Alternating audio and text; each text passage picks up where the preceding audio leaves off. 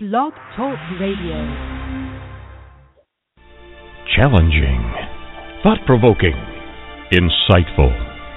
This is the Ninja Pastor with Sunday's God in Country with Dr. Shawn. Hosted by nationally known speaker, Reverend Dr. Shawn Michael Greener. Not your typical Reverend. Dr. Sean is a proud U.S. military veteran, former law enforcement officer, founder of the internationally regarded Executive Protection Team. Through his riveting national speaking, this ninja pastor tells it like it is. This show is biblically and politically engaged in the battle to save our country, with a pedal to the metal, with this Sunday's edition of Sundays with Dr. Shawn. Buckle up. Here's your host, the author of the critically acclaimed book, Excellence Killed the Church How Mediocrity is Destroying America, Reverend Dr. Shawn, the Ninja Pastor, with today's message.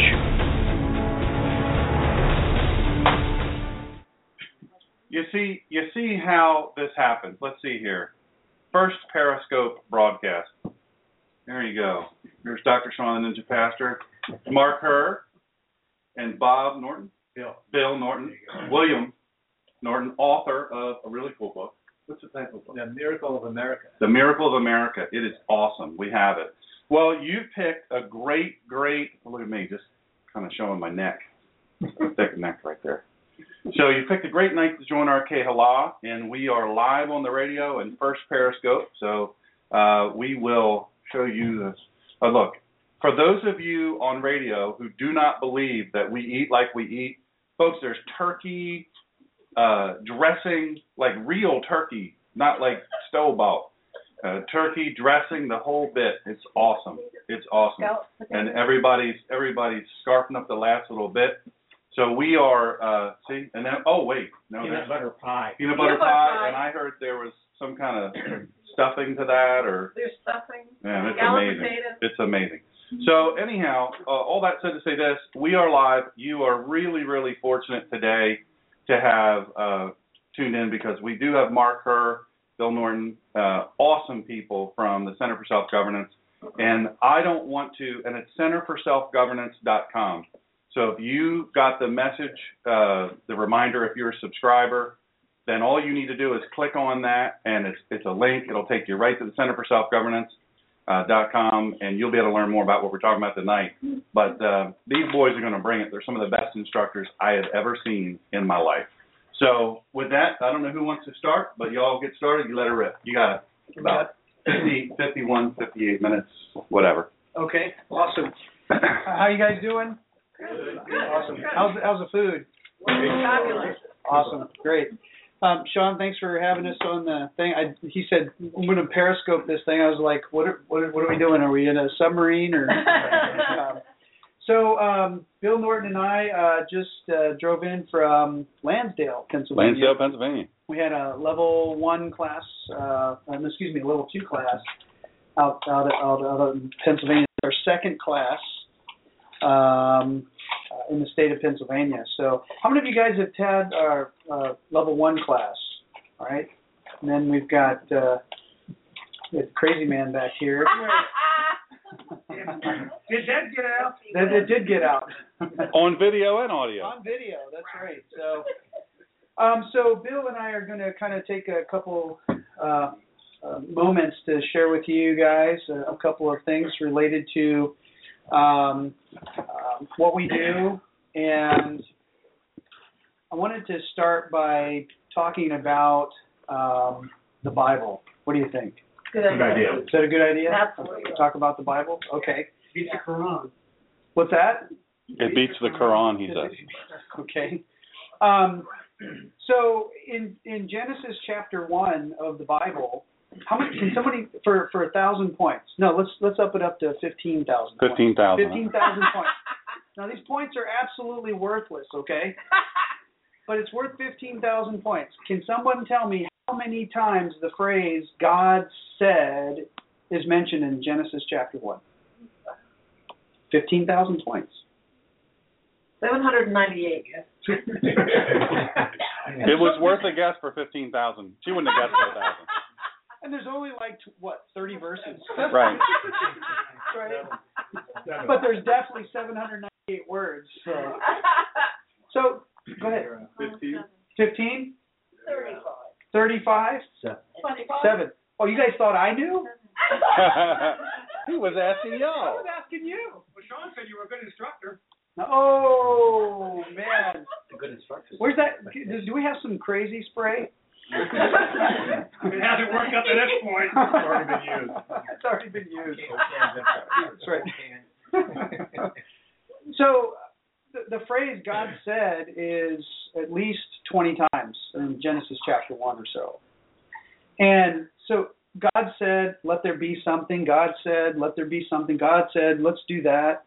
Uh, Genesis, what is it? Genesis 1:26. God said, "Let us make man in our image and after our likeness, and let them have Dominion. dominion." Over there. Right? In Genesis chapter 2, similar things happen. God says some stuff and then makes some things, and there's some animals and all this other stuff, and then um, God forms man of the dust of the earth and breathes in his nostrils Challenging. the of life. Thought provoking. I have no idea why. It is thought provoking. I'm challenged and I'm thought provoked. That's right. So, if you guys could sum it up, Genesis 1 and 2, where what would you say, or where would you say that power originates? God. God's word. right? God's word, right? Based on the premise in Genesis 1. God said and a whole bunch of stuff happened, right? Mm-hmm. But then in Genesis 2, what what did God breathe his breath into? Man. And what are you? Man. And so where does this power reside? You know, God's mouth. And then where and then where did he breathe it? And man's mouth. Well, actually his nostrils. Look, who who did the first CPR? Yeah. Right, right. And so, so now in Genesis one and Genesis two, we have where power originates and where power has been harnessed, or where has it been vested. And then throughout the rest of the Bible, you have a struggle for. Uh oh. Another struggle. That's all right. We're Another good. struggle. Are we good? Yeah, we're good. Just keep going. Keep going. They'll All right. attend to that. Yeah.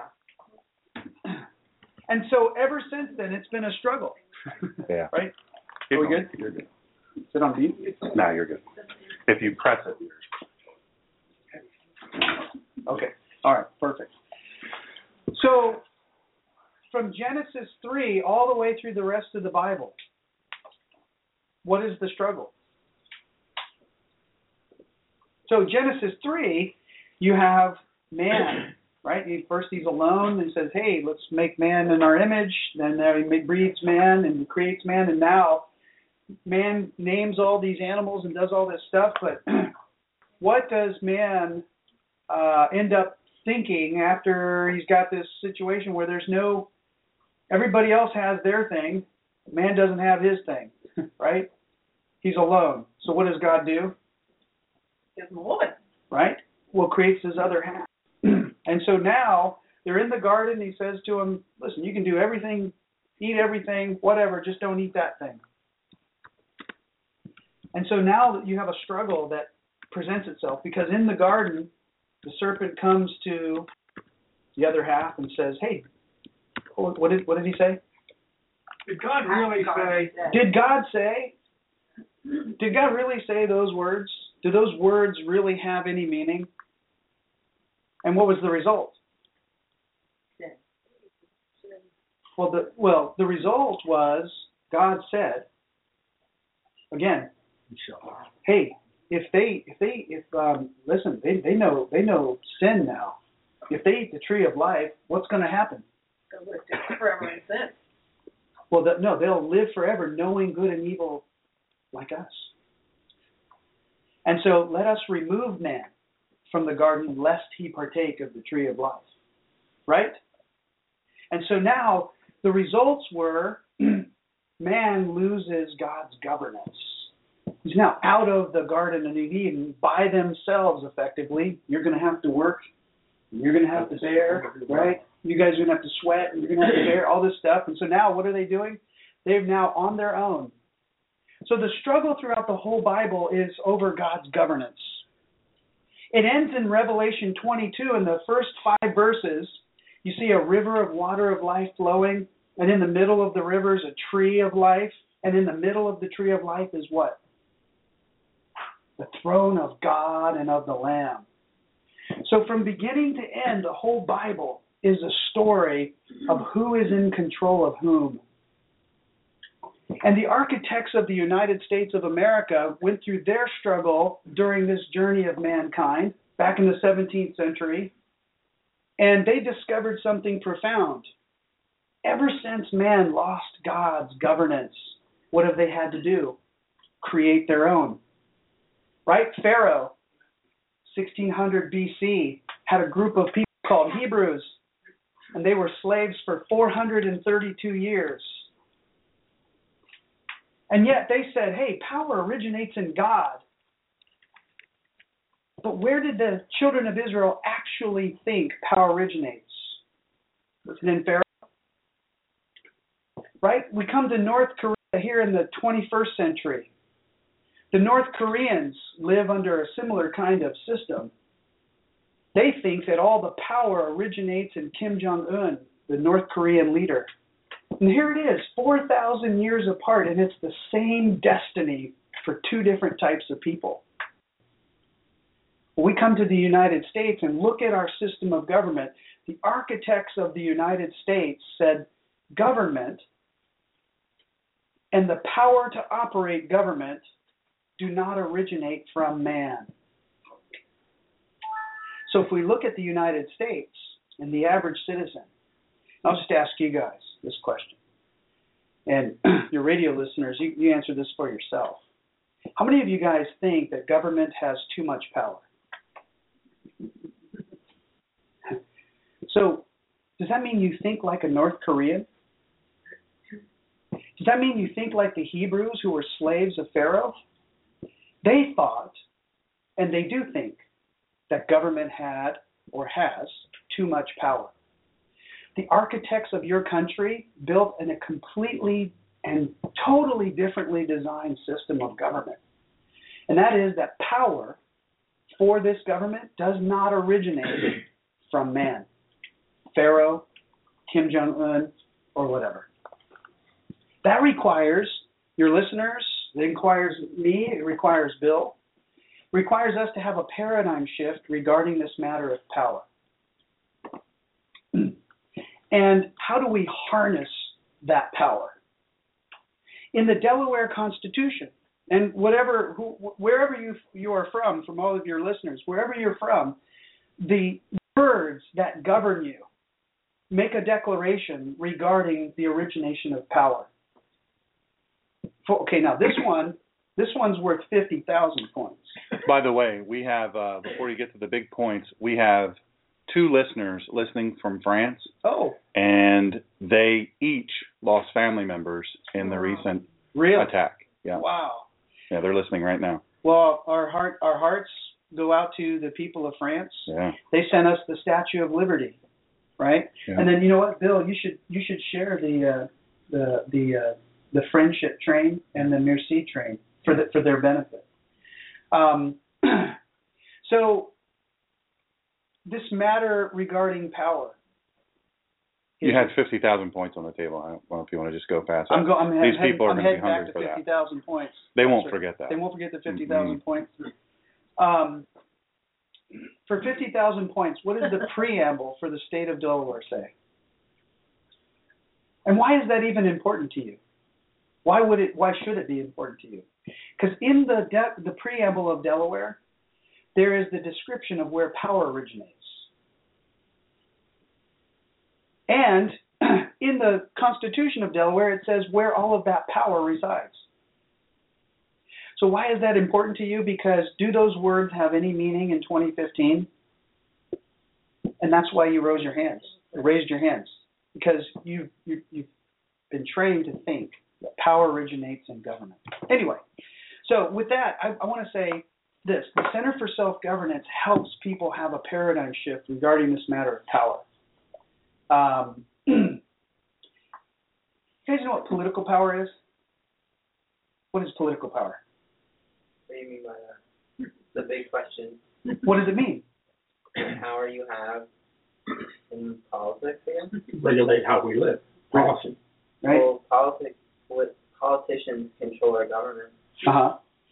Well, the Delaware Constitution says that all political power is inherent in you. But politicians, right, in the way we've been trained to think of them as like Pharaoh or as Kim Jong un. When in fact, political power is something breathed into you. The word poly ticks many bloodsuckers. But is that accurate in terms of the power you have? The word politics means use social relations involve strategy to gain control. Well, our social relations in America right now, right? Our social relations with the French, it's going to improve for a little while, right? Because of the emotion behind it. Just after 9/11, right? 9/11, the French uh, joined in solidarity in solidarity with us. So anyway, you guys have something called political power written in your constitution, and it's inherent in you, and it was breathed into you back in Genesis 2. Listen, God is the ultimate politician. So why stick a tree in a garden that he already owned? And then have a serpent come in there to undermine what he was trying to do?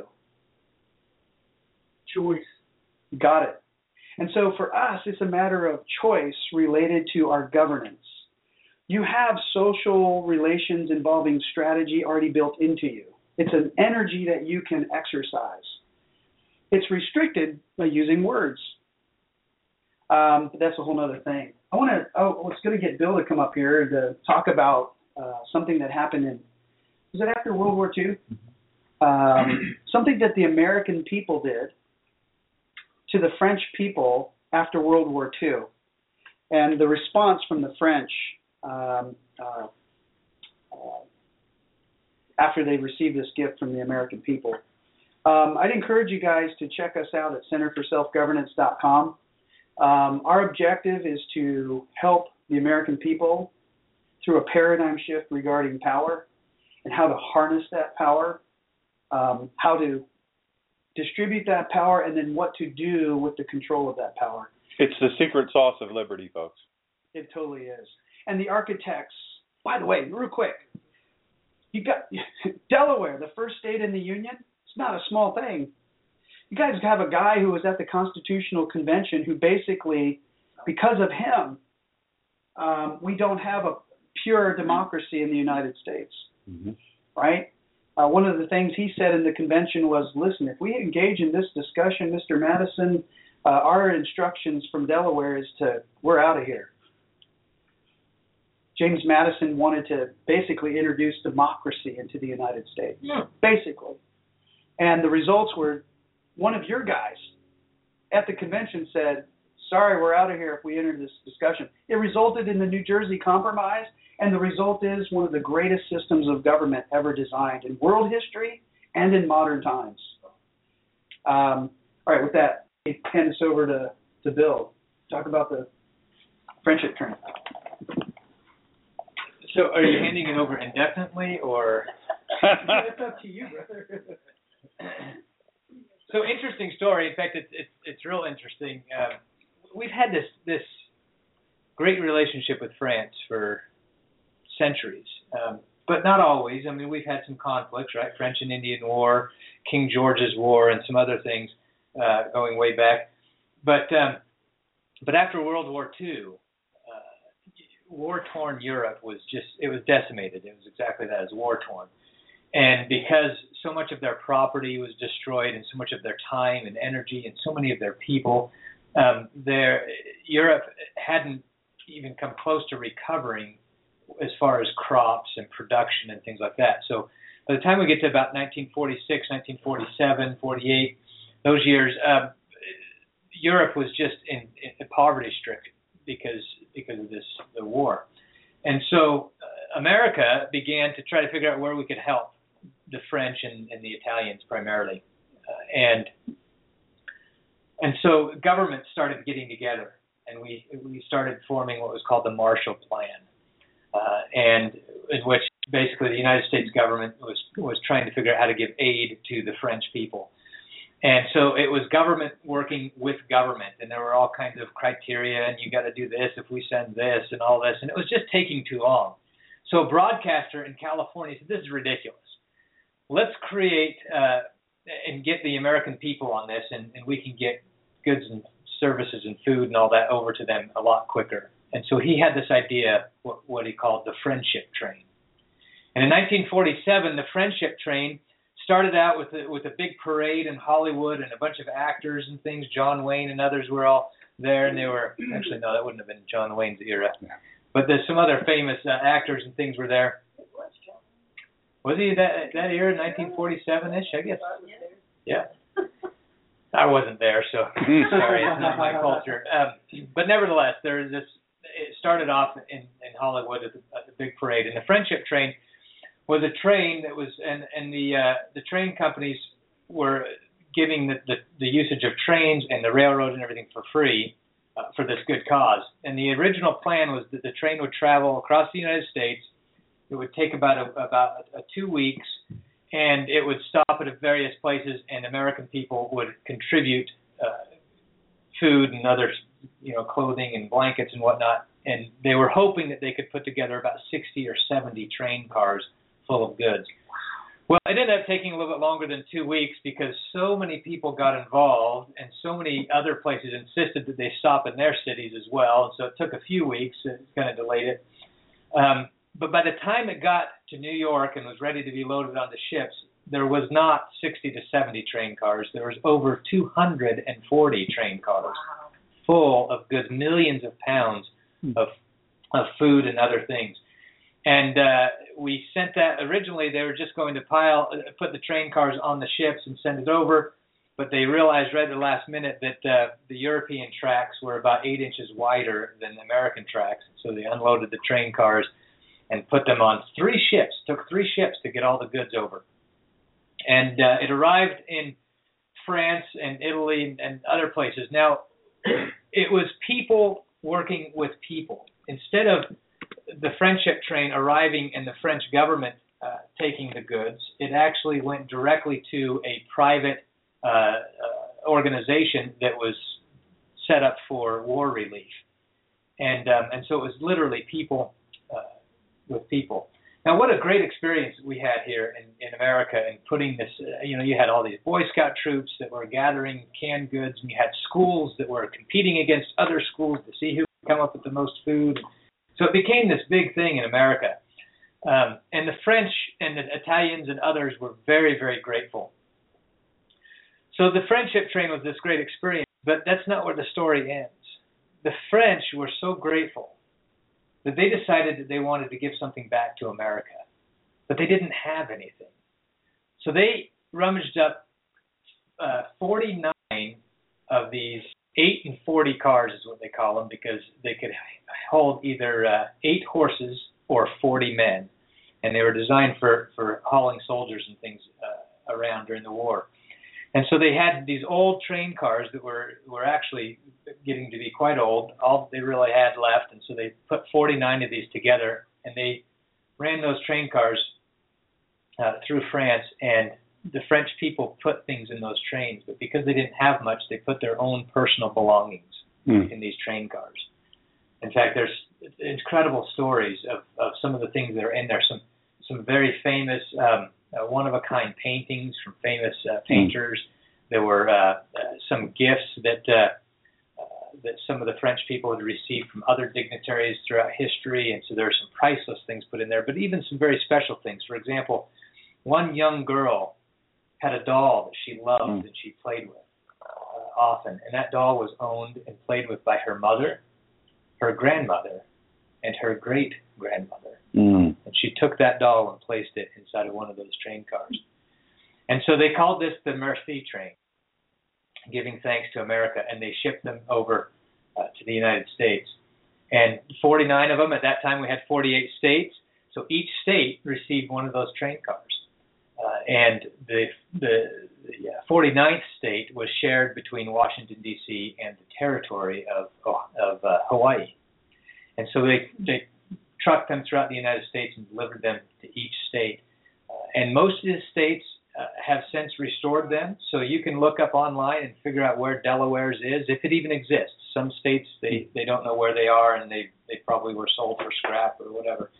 But but uh, at least three quarters of the states have them, and they're showing them somewhere, displaying them somewhere, and some of the the goods and things can be seen.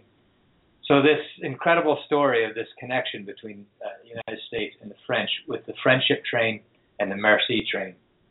And I know the French are very sensitive about pronunciation of their language, so I hope merci is close enough that they don't get too offended by that. so this this incredible connection, uh, this this wonderful story. Have you ever heard about the friendship train, the Mm-hmm. merci train? Very few people have. So, do you want me to keep going, Mark, or do you or do you have anything more that you want to? Oh, we can talk. You and I can talk for hours. We, we can. Well, live, you have 33 minutes left to go, and and uh, we can keep talking after that. Okay. So l- I'll, I'll share another story. A couple of you uh, in the audience have heard this story already, and this is another story with the French and the Americans. But this is when we were kind of conflicting with each other. So it ended good for us and not so good for the French. Um, but in 1746, during what came to be known as King George's War, the French had sent a fleet of, of almost 100 ships to come and burn the coastal cities of America. And the colonists at the time, 1746, we didn't have much. We didn't have the cannons and the guns and the armaments and things that we needed to to hold off this large French armada. And so we turned to the only weapon that we had, a weapon that we had to turn to quite often, and that was to God. And the governor of Massachusetts declared a universal day of fasting and prayer. And on the appointed day, the colonists in Boston gathered together at the Old South Church. Now, the Old South Church in 1746 was the tallest and largest building in all of Boston. Now it's in the financial district, so it sits quietly nestled among those towering skyscrapers of busy urban life. But in 1746, it was the largest building. And so this is where people gathered, not just for church, but for public meetings and things. Well, on the appointed day of fasting and prayer, the colonists in Boston gathered together at the Old South Church. And they gathered together by the hundreds, some say even the thousands. And it was standing room only. Some had to stand outside of the church looking through the windows and the doors. And it was Reverend Thomas Prince's turn to officiate at that high colonial pulpit to the Old South Church. And he began to pray before hundreds. He said, Oh God. And he began to tell God what the situation was, as if you have to tell God what the situation is, right? But that's what we do in prayer. Here's what's going on in our lives, and here's the help that we need. And so this this community, so that's what he's doing. Oh God, and then he asked him, We ask thee to raise thy right hand and scatter the ships of our tormentors and drive them hence. Sink those proud frigates, he said, to the bottom of thy deep. And he went on to pray like this for quite some time, until all of a sudden the room began to darken. And the shutters began to violently slam against the walls as if, as if the very hand of God was shaking the earth. And the tower, the bell atop the tower of the old church began to ring erratically.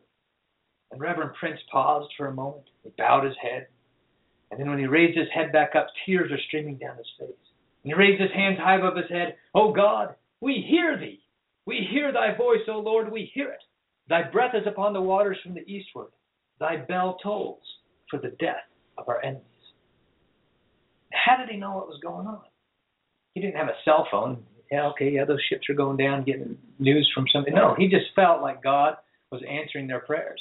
And sure enough, about a week, week and a half later, the news came that a virtual hurricane had come in and had sunk almost every single one of those 100 French ships. And those that remained limped back to the West Indies from whence they came. Boston wasn't burned. New York wasn't burned. Charleston wasn't burned. God had once again preserved the colonists from utter destruction. Hmm. Now, our, our history has all kinds of incredible stories like that this preservation of, of this nation through the formation of, of an amazing, amazing principles that Mark just talked about. Uh, Delaware, you guys have a fantastic history, not just as the first state that came into the Union, but the ones that, that, that made it so that it was a unanimous declaration of independence. Right as we were driving here, I noticed a sign, and up above the sign, there's there's a, a guy on a horse, Now, of course, most people through all the uh, states don't know who this guy in the horse is, but who's the guy in the horse in Delaware? Rodney. Caesar Rodney. What an amazing individual who, uh, on that night when it was when they were getting ready to to vote on the Declaration, not on the document, but on independence, uh, and Delaware was tied.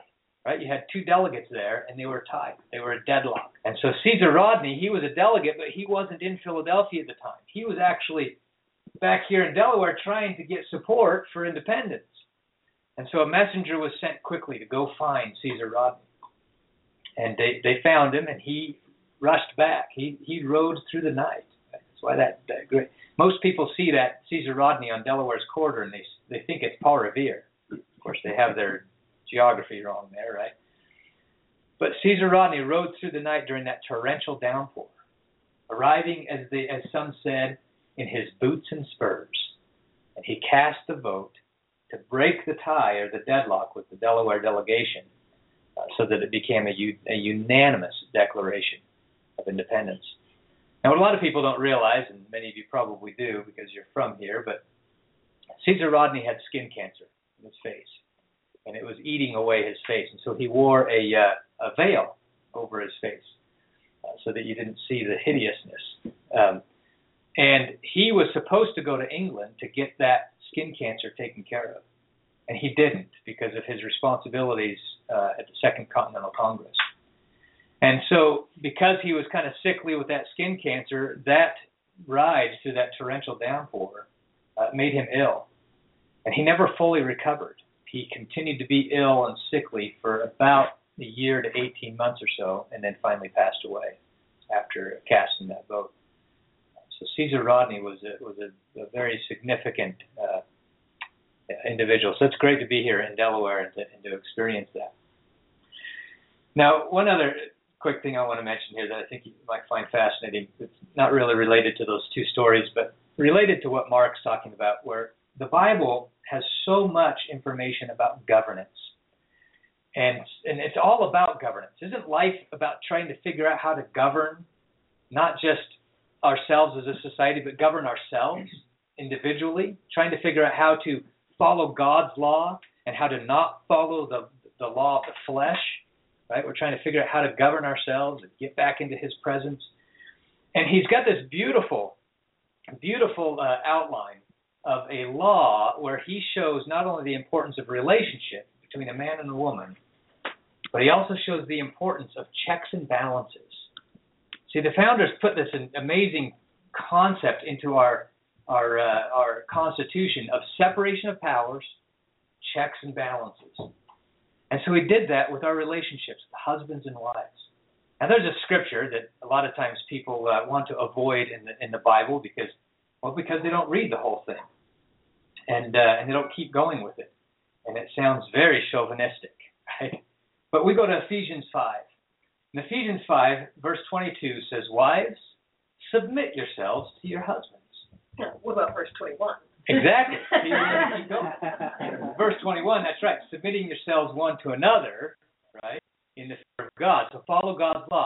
Absolutely. Thanks for for going back to 21. 22, though, wives, submit yourselves to your own husbands as unto the Lord.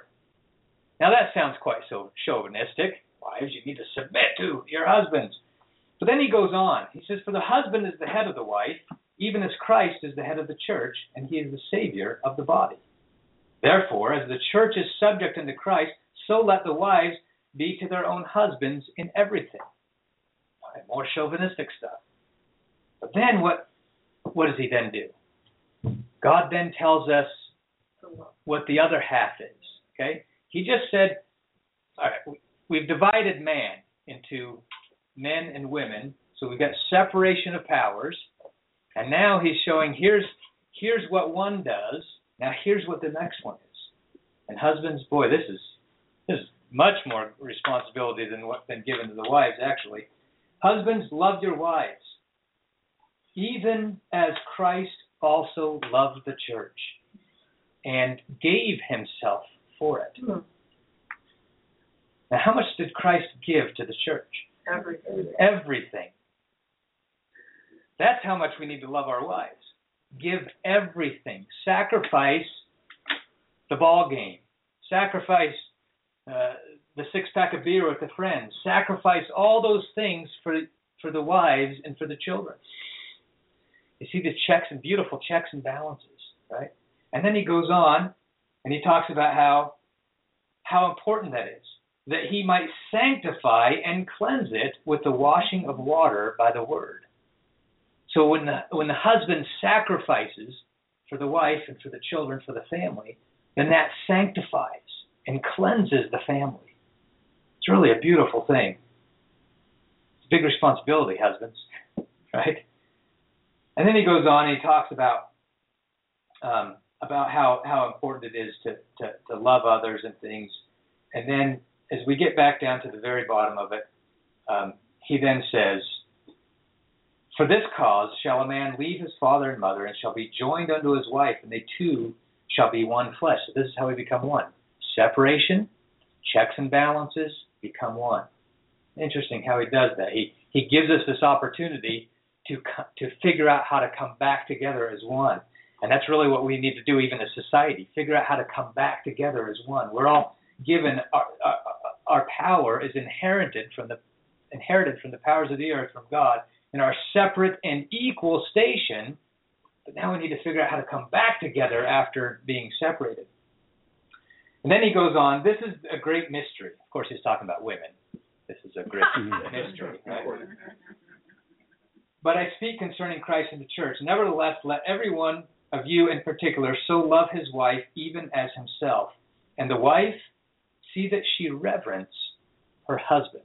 Now, this is very typical in in in, uh, in Hebrew and, and uh, writings in the early of the church, early part of the church, is to bookend things. Right? You start with one. Wives submit your to your husbands, and then you end. Wives reverence. Now, I love how it ends differently, though. It's not this chauvinistic sounding wives submit. It's wives reverence.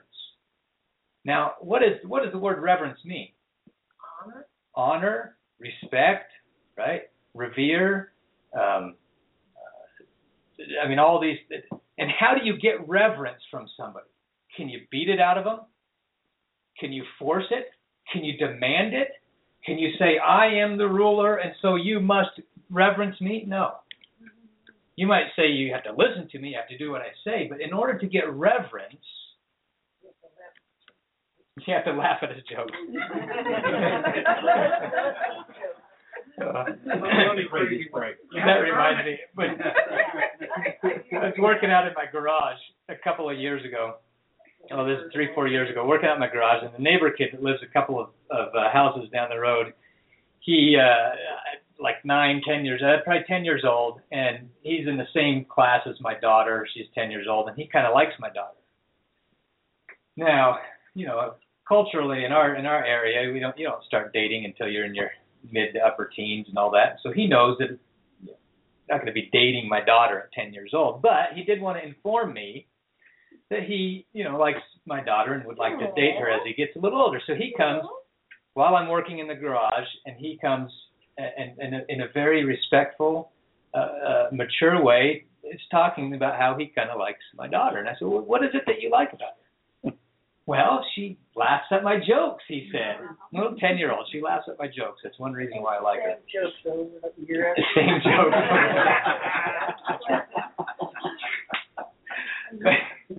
that's fantastic. So that's so reverence. Reverence is something that if a husband is not respecting his wife and his children, if a husband is not sacrificing for the family, he's not going to get reverence.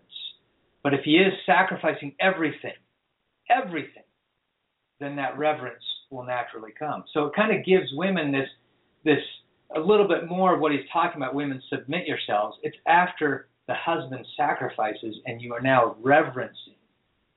So the, the difference there. But the the main thing I want to point out here is this this beautiful concept of separation of powers, checks and balances. And right there in the Bible, it brings it right down to personal relationships. But we also need to do those same kind of things even in society.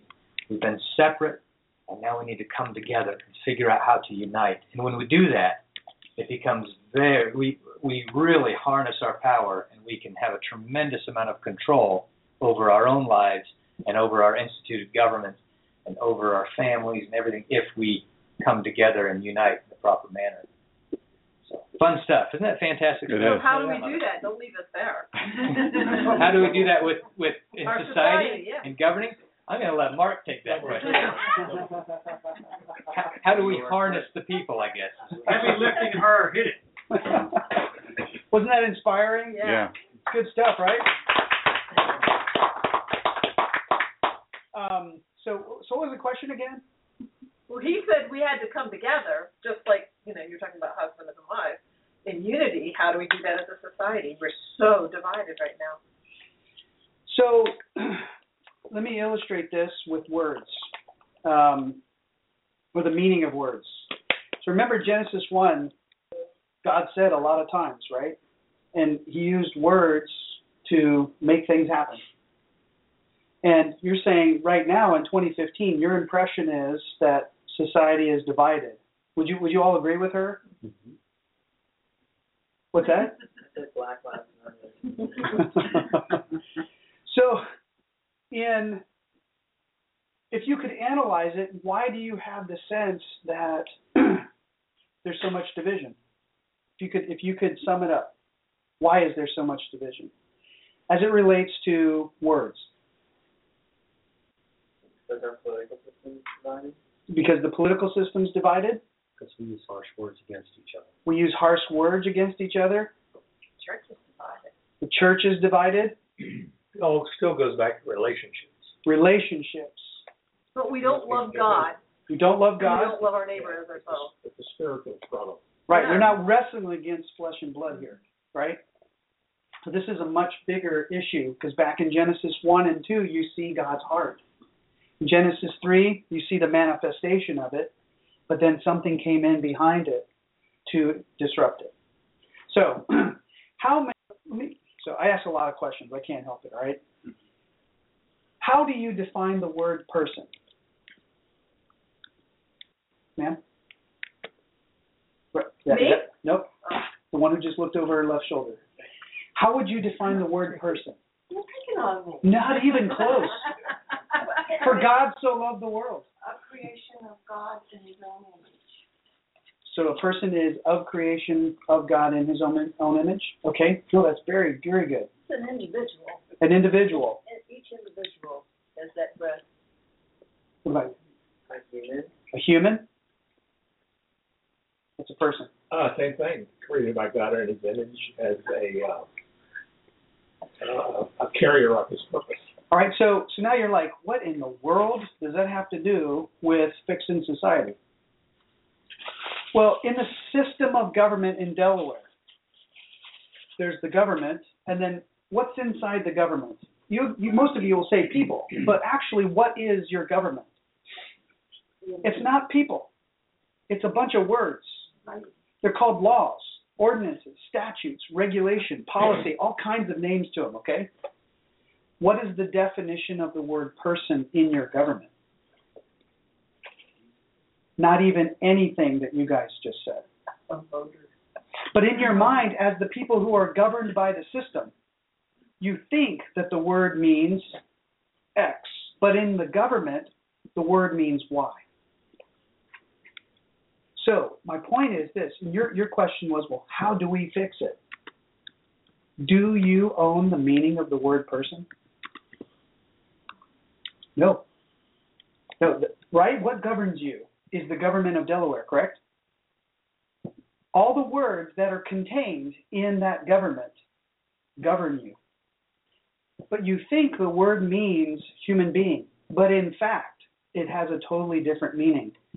How do you fix society? It comes down to the meaning of words. Who controls the meaning?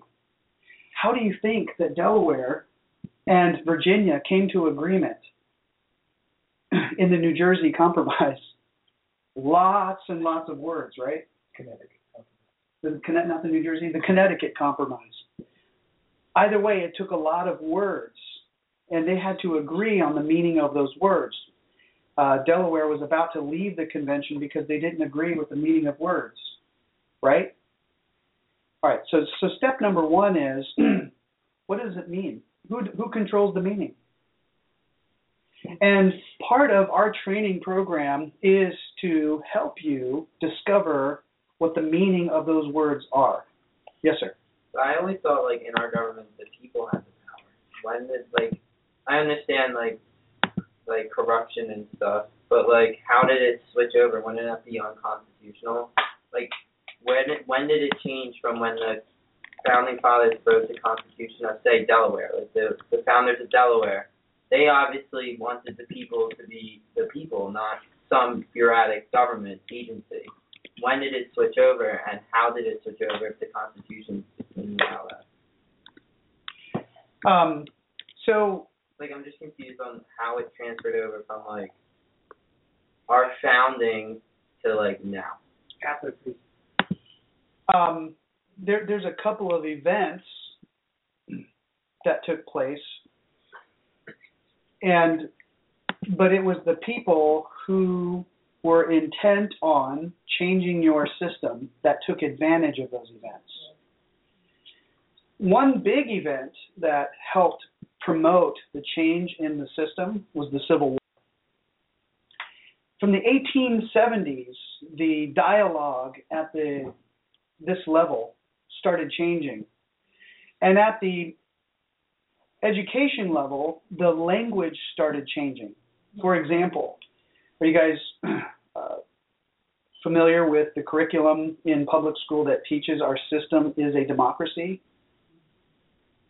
I've told my teachers so many times the republic, and they say every time it's a democracy. It's so frustrating.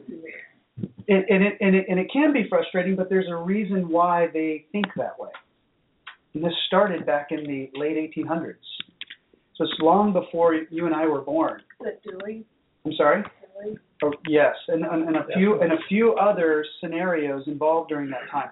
The whole concept was this: is that the people were not capable of self-governing. Look at the states that rose up in rebellion. Therefore, we need to modify our system, change the system of government, and strip the people of their ability to become self-governing. And so, this concept of self-governance was an architectural concept built into our United States government. That concept is what is being removed. So when your teacher says we're a democracy and you say no, we're a republic, and they say no, we are a democracy, prepare for your F, right? the key here is is that the system is being changed by those who control the meaning of words. So let me let me actually, if it's okay, let me talk about a, a, a couple of things related to self governance. After all, it's in the title of our name, That's right. right? Uh, James Madison, in a Federalist paper, said that we based our experiment on the capacity of mankind for self government. Um, and then John Adams talked about self government in his first inaugural address. Uh, Thomas Jefferson mentioned self governance when referring to the University of Virginia as he was in his one of his offices overlooking the construction, he told a friend, he said, without the habit of self-governance, the political vessel is all sail and no ballast. In other words, the ship has no way of staying what's that? Staying upright, right? It'll just fall over into the, the, the mast will just fall over into the ocean. He also said that the qualifications for self-government in society are not innate. In other words, they're not natural. It's not going to happen naturally. It's the result of habit and long training. So, using the event of the Civil War, the cultural shift began, and that shift began by changing the meaning of words. And so you started seeing the presidents in their inaugural addresses starting to use the word democracy more. Hmm. Uh, you started seeing it in the newspapers. Then it started getting itself into the uh, curriculum standards. And so, for example, New Jersey, your neighbor, um, in their curriculum standards, it says a representative democracy is an individual electing representatives to act on their behalf. Does that sound right? Does it sound good? It's biblical. It's biblical, right? Actually, that is a democracy in function. we do not have a democracy in function. We have an, a democracy that you are being trained to operate. In our Republican form of government, maintenance of the system and control of the system is shared amongst the people. So can I can I can I do I have time to tell them a story? We have nine minutes. Nine minutes. What's that? Minutes. Okay, I've got the hands up over bit. So, um, are you guys familiar with um, a lady named Elizabeth Powell? Mm-hmm. Some of you are. Okay. Well, in uh, Bill and I have been doing. Well, he started this research on Elizabeth Powell. Uh, she's from Philadelphia. Her house was just a few blocks away or less from the Constitutional Convention Hall, Independence Hall, there in Philadelphia. And she was very uh, politically engaged, which was risque for that time, right? Uh, for women to participate in the politics of the time or the, the discussion of the day. anyway, she threw herself right into the middle of those things. She would have them over to her house. She would gave, engage them in political discourse. Um, and even to the point where she knew what system of government they were discussing in the convention. Uh, the last day of the convention, there's a, a, historical account in a diary of one of the convention attendees, Dr. James McHenry, who says uh, about this exchange between this woman and Benjamin Franklin. Well, her question to him is interesting. She says to him, So, doctor, what have we got? A monarchy or a republic? right? But wait a second, if it's a democracy, could she vote? Not then. Not then. Could she become an elected representative? Not then. So Ben Franklin's response to her is very telling. I mean, even even if it was somewhat maybe possibly sarcastic exchange between them, because Ben Franklin he, he discovered a certificate where Ben Franklin signed to have her husband Samuel Adams, excuse me, Samuel Powell join the American Philosophical Society at Pennsylvania, uh, no, Philadelphia. And so Ben Franklin was the president of the American Philosophical Society, and they elected her husband into that society just a year before that exchange with Ben Franklin. Um, to, so to us, that, that certificate is like really cool because there's his signature with Sam. So now we know that they had a relationship. And so that gives some credence to when they had the exchange, it seems sarcastic. So, doctor, what have we got? Monarchy or republic? and his response to me seems even equally sarcastic. Well, a republic, if you can keep it. Good luck. right?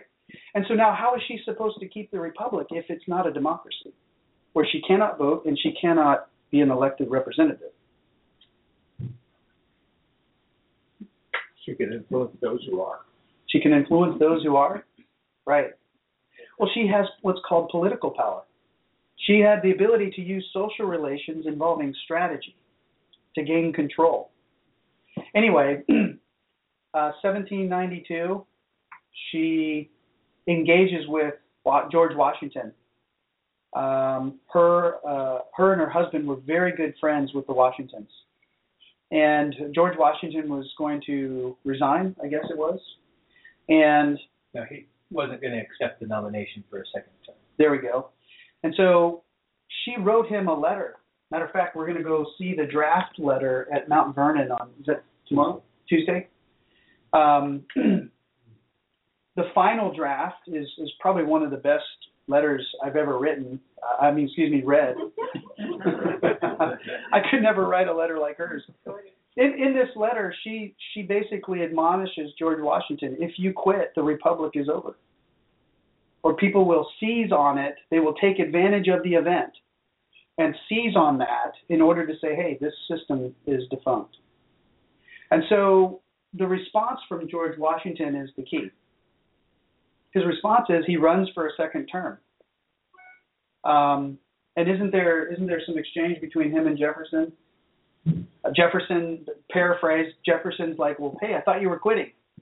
And his response, uh, George Washington's response is, he said he decided against quitting because of strong solicitations from Philadelphia. where Mrs. Powell is from. Well, wait a second. So, what did? How did she build that? How did she build up that kind of influence?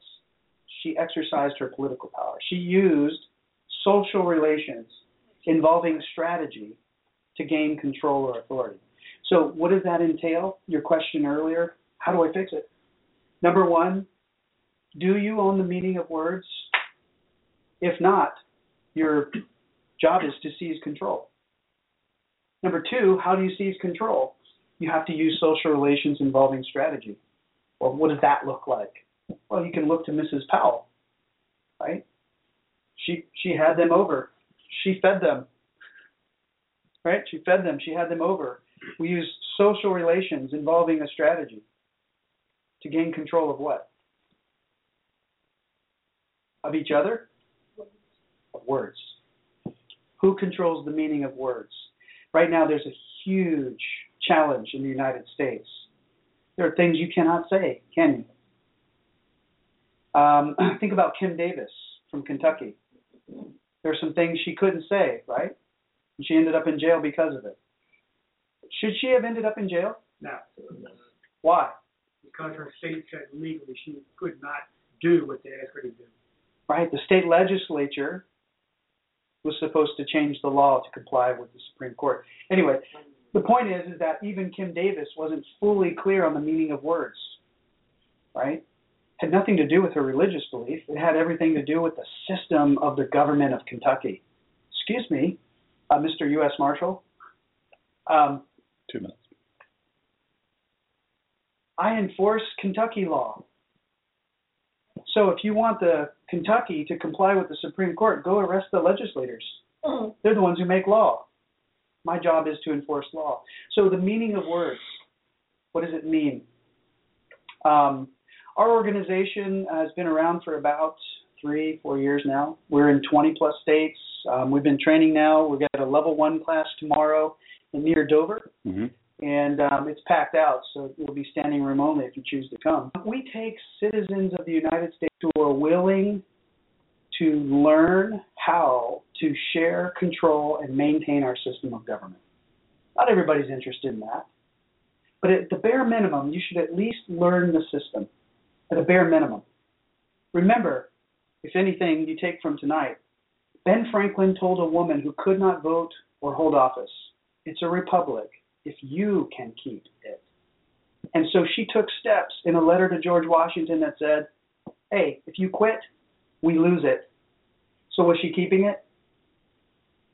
We have a responsibility, not just as individual citizens, young or old, but even as Christians. Uh, this system is brilliantly designed and absolutely worth all of your time. Um, check us out at centralgovernment.com. And uh, um, Shawn, I appreciate you having Bill and I to Oh, speak tonight. my pleasure. Our pleasure. Thank you for coming. We'll be having a Q&A right after. Okay. Join us next time for Sundays with Dr. Shawn. And please follow this show and the Collision of Faith and Politics radio show during the week at www.blogtalkradio.com forward slash The Ninja Pastor. And follow Dr. Shawn on Twitter at The Ninja Pastor and on Facebook at www.facebook.com forward slash God and Country Radio. And check out all the free messages, archive shows, and buy Dr. Shawn's critically acclaimed book, Excellence Killed the Church How Mediocrity is Destroying America, at www.drseangreener.com. Join us during the week. And in the meantime, Dr. Shawn will be fighting for you and for this great country. Thank you for joining us in this fight.